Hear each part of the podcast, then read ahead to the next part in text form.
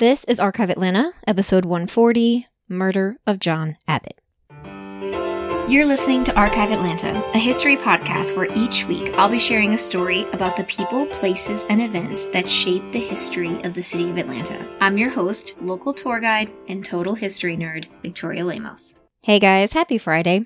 How many episodes about murder am I allowed to have before I stop claiming that it's not my thing? Have I crossed over to the dark side? I'm not sure yet. But I will admit that while I'm still not into the wave of true crime podcasts and documentaries, I am easily enthralled by century old murder cases. And once I started reading about this case, I couldn't stop. And there are a lot of tangible places still around that connect us to it. On January 27th, 1919, just a few weeks after the murder of Carlisle Christie, which I talked about in episode 128, Johnny Abbott lay dead on the floor of his living room, one bullet through the heart shot by his wife, Stella. Why? I'm about to let you know. This isn't just a story about murder, it's also a discussion of mental health, women's health, and how society viewed women at this time, and so much more. This story starts on Bass Street in the Mechanicsville neighborhood, named for the large number of rail industry workers, especially mechanics, but it was also very much a working class part of Atlanta.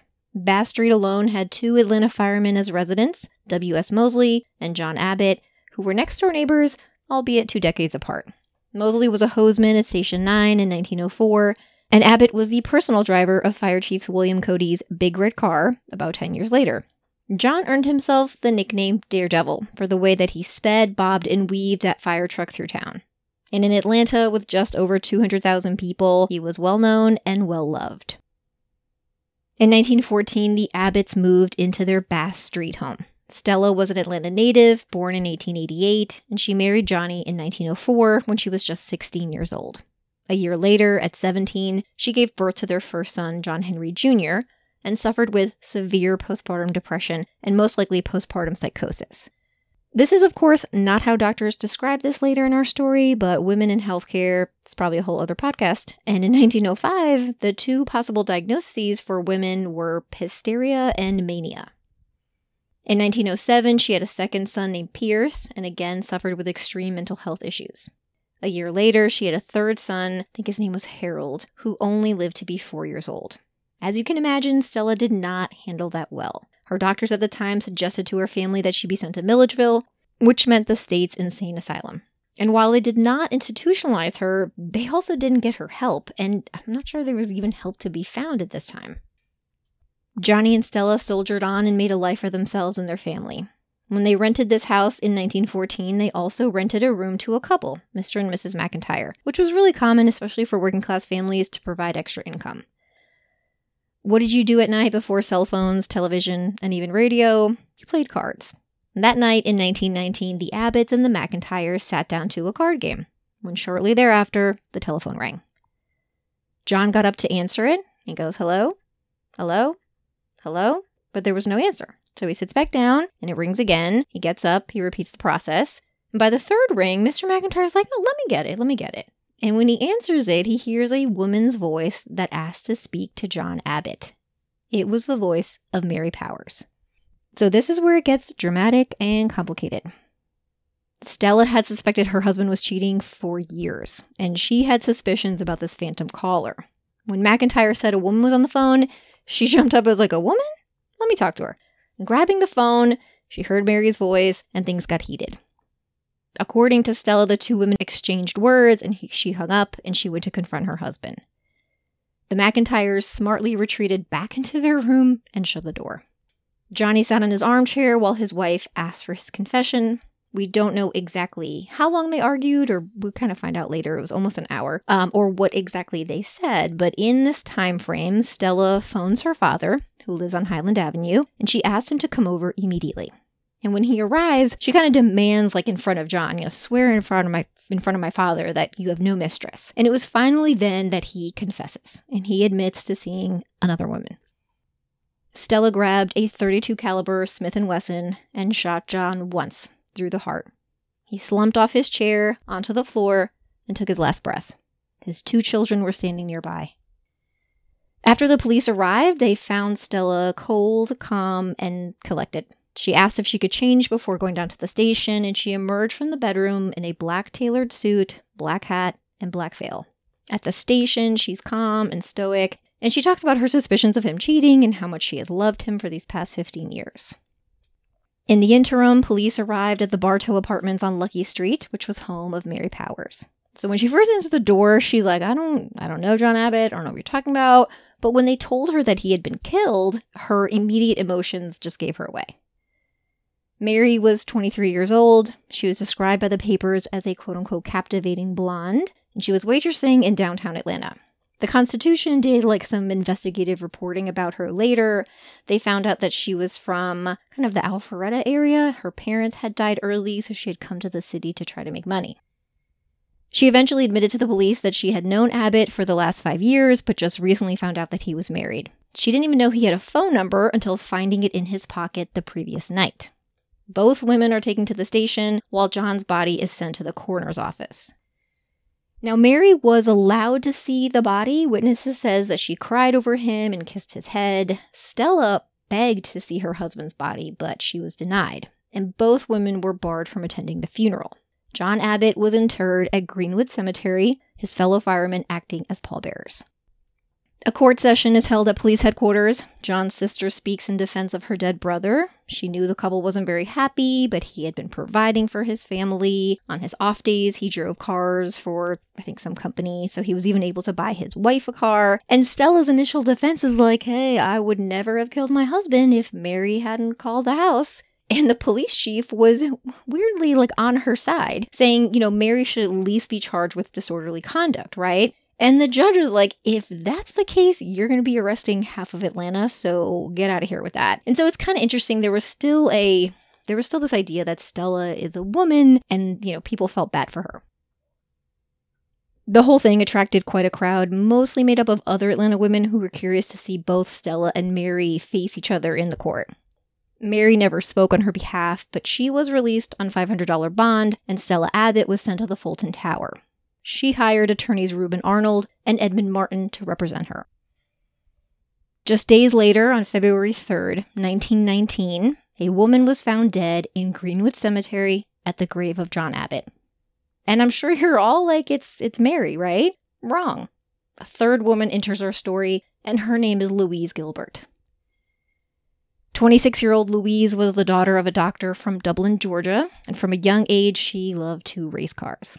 In 1914, there was a Dublin auto race with Nemo and Hal Gilbert. They were, I think they're brothers or cousins, and Harry Glenn. I've talked about these people before, probably in the motorcycle episode, because they were also big motorcycle racers. So she pulls up to this race in her very own modded car.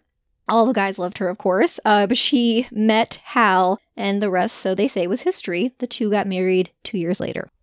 By 1919, Hal operated a garage on Ivy Street, and Mrs. Gilbert was famous for racing around the city in her White Moon Speedster. She and Hal were Lakewood Speedway legends, really well known, and Hal had actually had a horrible motorcycle accident at Piedmont Park a few years before this, and so it, it almost killed him, and he had lifelong scars.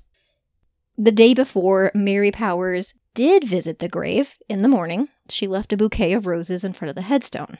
Greenwood Cemetery staff said that they would see Gilbert visit Abbott's grave every evening at the same exact time, right at dusk, where she would kneel at the grave and weep. That evening of February 3rd, she took off her wedding ring, leaving her other rings on her other fingers. She placed it at the base of the gravesite. She took out a rag soaked in chloroform and she covered her mouth.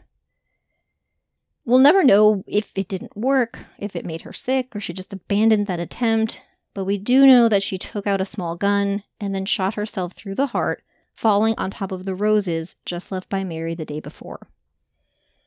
The next morning, the cemetery sexton found the body and called the owner of the cemetery, who incorrectly identified her as Mary Powers. When police arrived, they realized it wasn't Mary, and they found the ring, the empty chloroform bottle, and the rag next to her body as you can imagine, the public is just shook by these news. But interestingly enough, the police were not. They had actually planned to interview Louise the following day, and they had intel about a photo of hers being inside Abbott's fire station locker and other items in their possession that showed there was a connection between the two. People in Atlanta had seen the two talking before, they had seen them together in her car. Mr. Gilbert, her husband, though, is like, no, she didn't know John. He had worked on Abbott's car in the garage. He says there was a situation where he was talking to John Abbott and Louise walked out to, to ask her husband something and made you know, no motion or no gesture that she knew him. Both Hal and her family insisted that Louise was not well mentally and physically, that she suffered with nervousness and other physical ailments. Was this true? We're never going to know. I think the whole thing would have been a scandal to le- today, let alone the, the amount of scandal it was in 1919. Louise was a society girl back in Dublin, so I wonder if this story, you know, of her, her illness was made up to cover for her reputation. Now, if you're wondering how this affected the legal case, it weirdly did not at all. Once Louise's body was taken to Dublin for burial, it's like everybody forgot what happened. By the middle of February, Stella Abbott's trial finally began. Indicted for murder, her defense team's initial thought was to go with emotional insanity. When it was discovered that an hour had passed between the phone call from Mary and the actual shooting, her attorney Reuben Arnold suspected that maybe there had been a struggle for the gun, so he could argue for self defense. The prosecution's main witness was Mr. McIntyre, the boarder, he stated the timeline for the jury. He said that Stella grabbed the pistol and told John that he better confess before morning or she would kill him. When he was cross examined, he said Stella was like transformed after the phone call. She was calm and collected and just not like herself.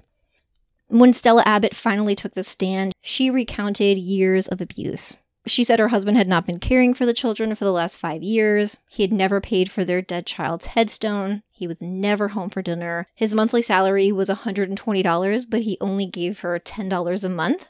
She was forced to get a job at a department store and she rented rooms in their homes to cover their expenses. Her oldest son started working at the age of 12 just to buy his mom some shoes. And so the night of the murder, she says he was off work, but he was not home. And when he finally got there, he was really nervous and didn't want to eat dinner. She said that after the phone calls, she was manic. She describes it as having no memories of the details. All she kind of remembers is grabbing the gun because she was going to kill herself, but she thought of her two sons.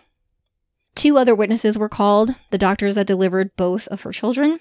Dr. Pierce said that after her first child, her pulse and temperature were normal, but she was not well and was having visions.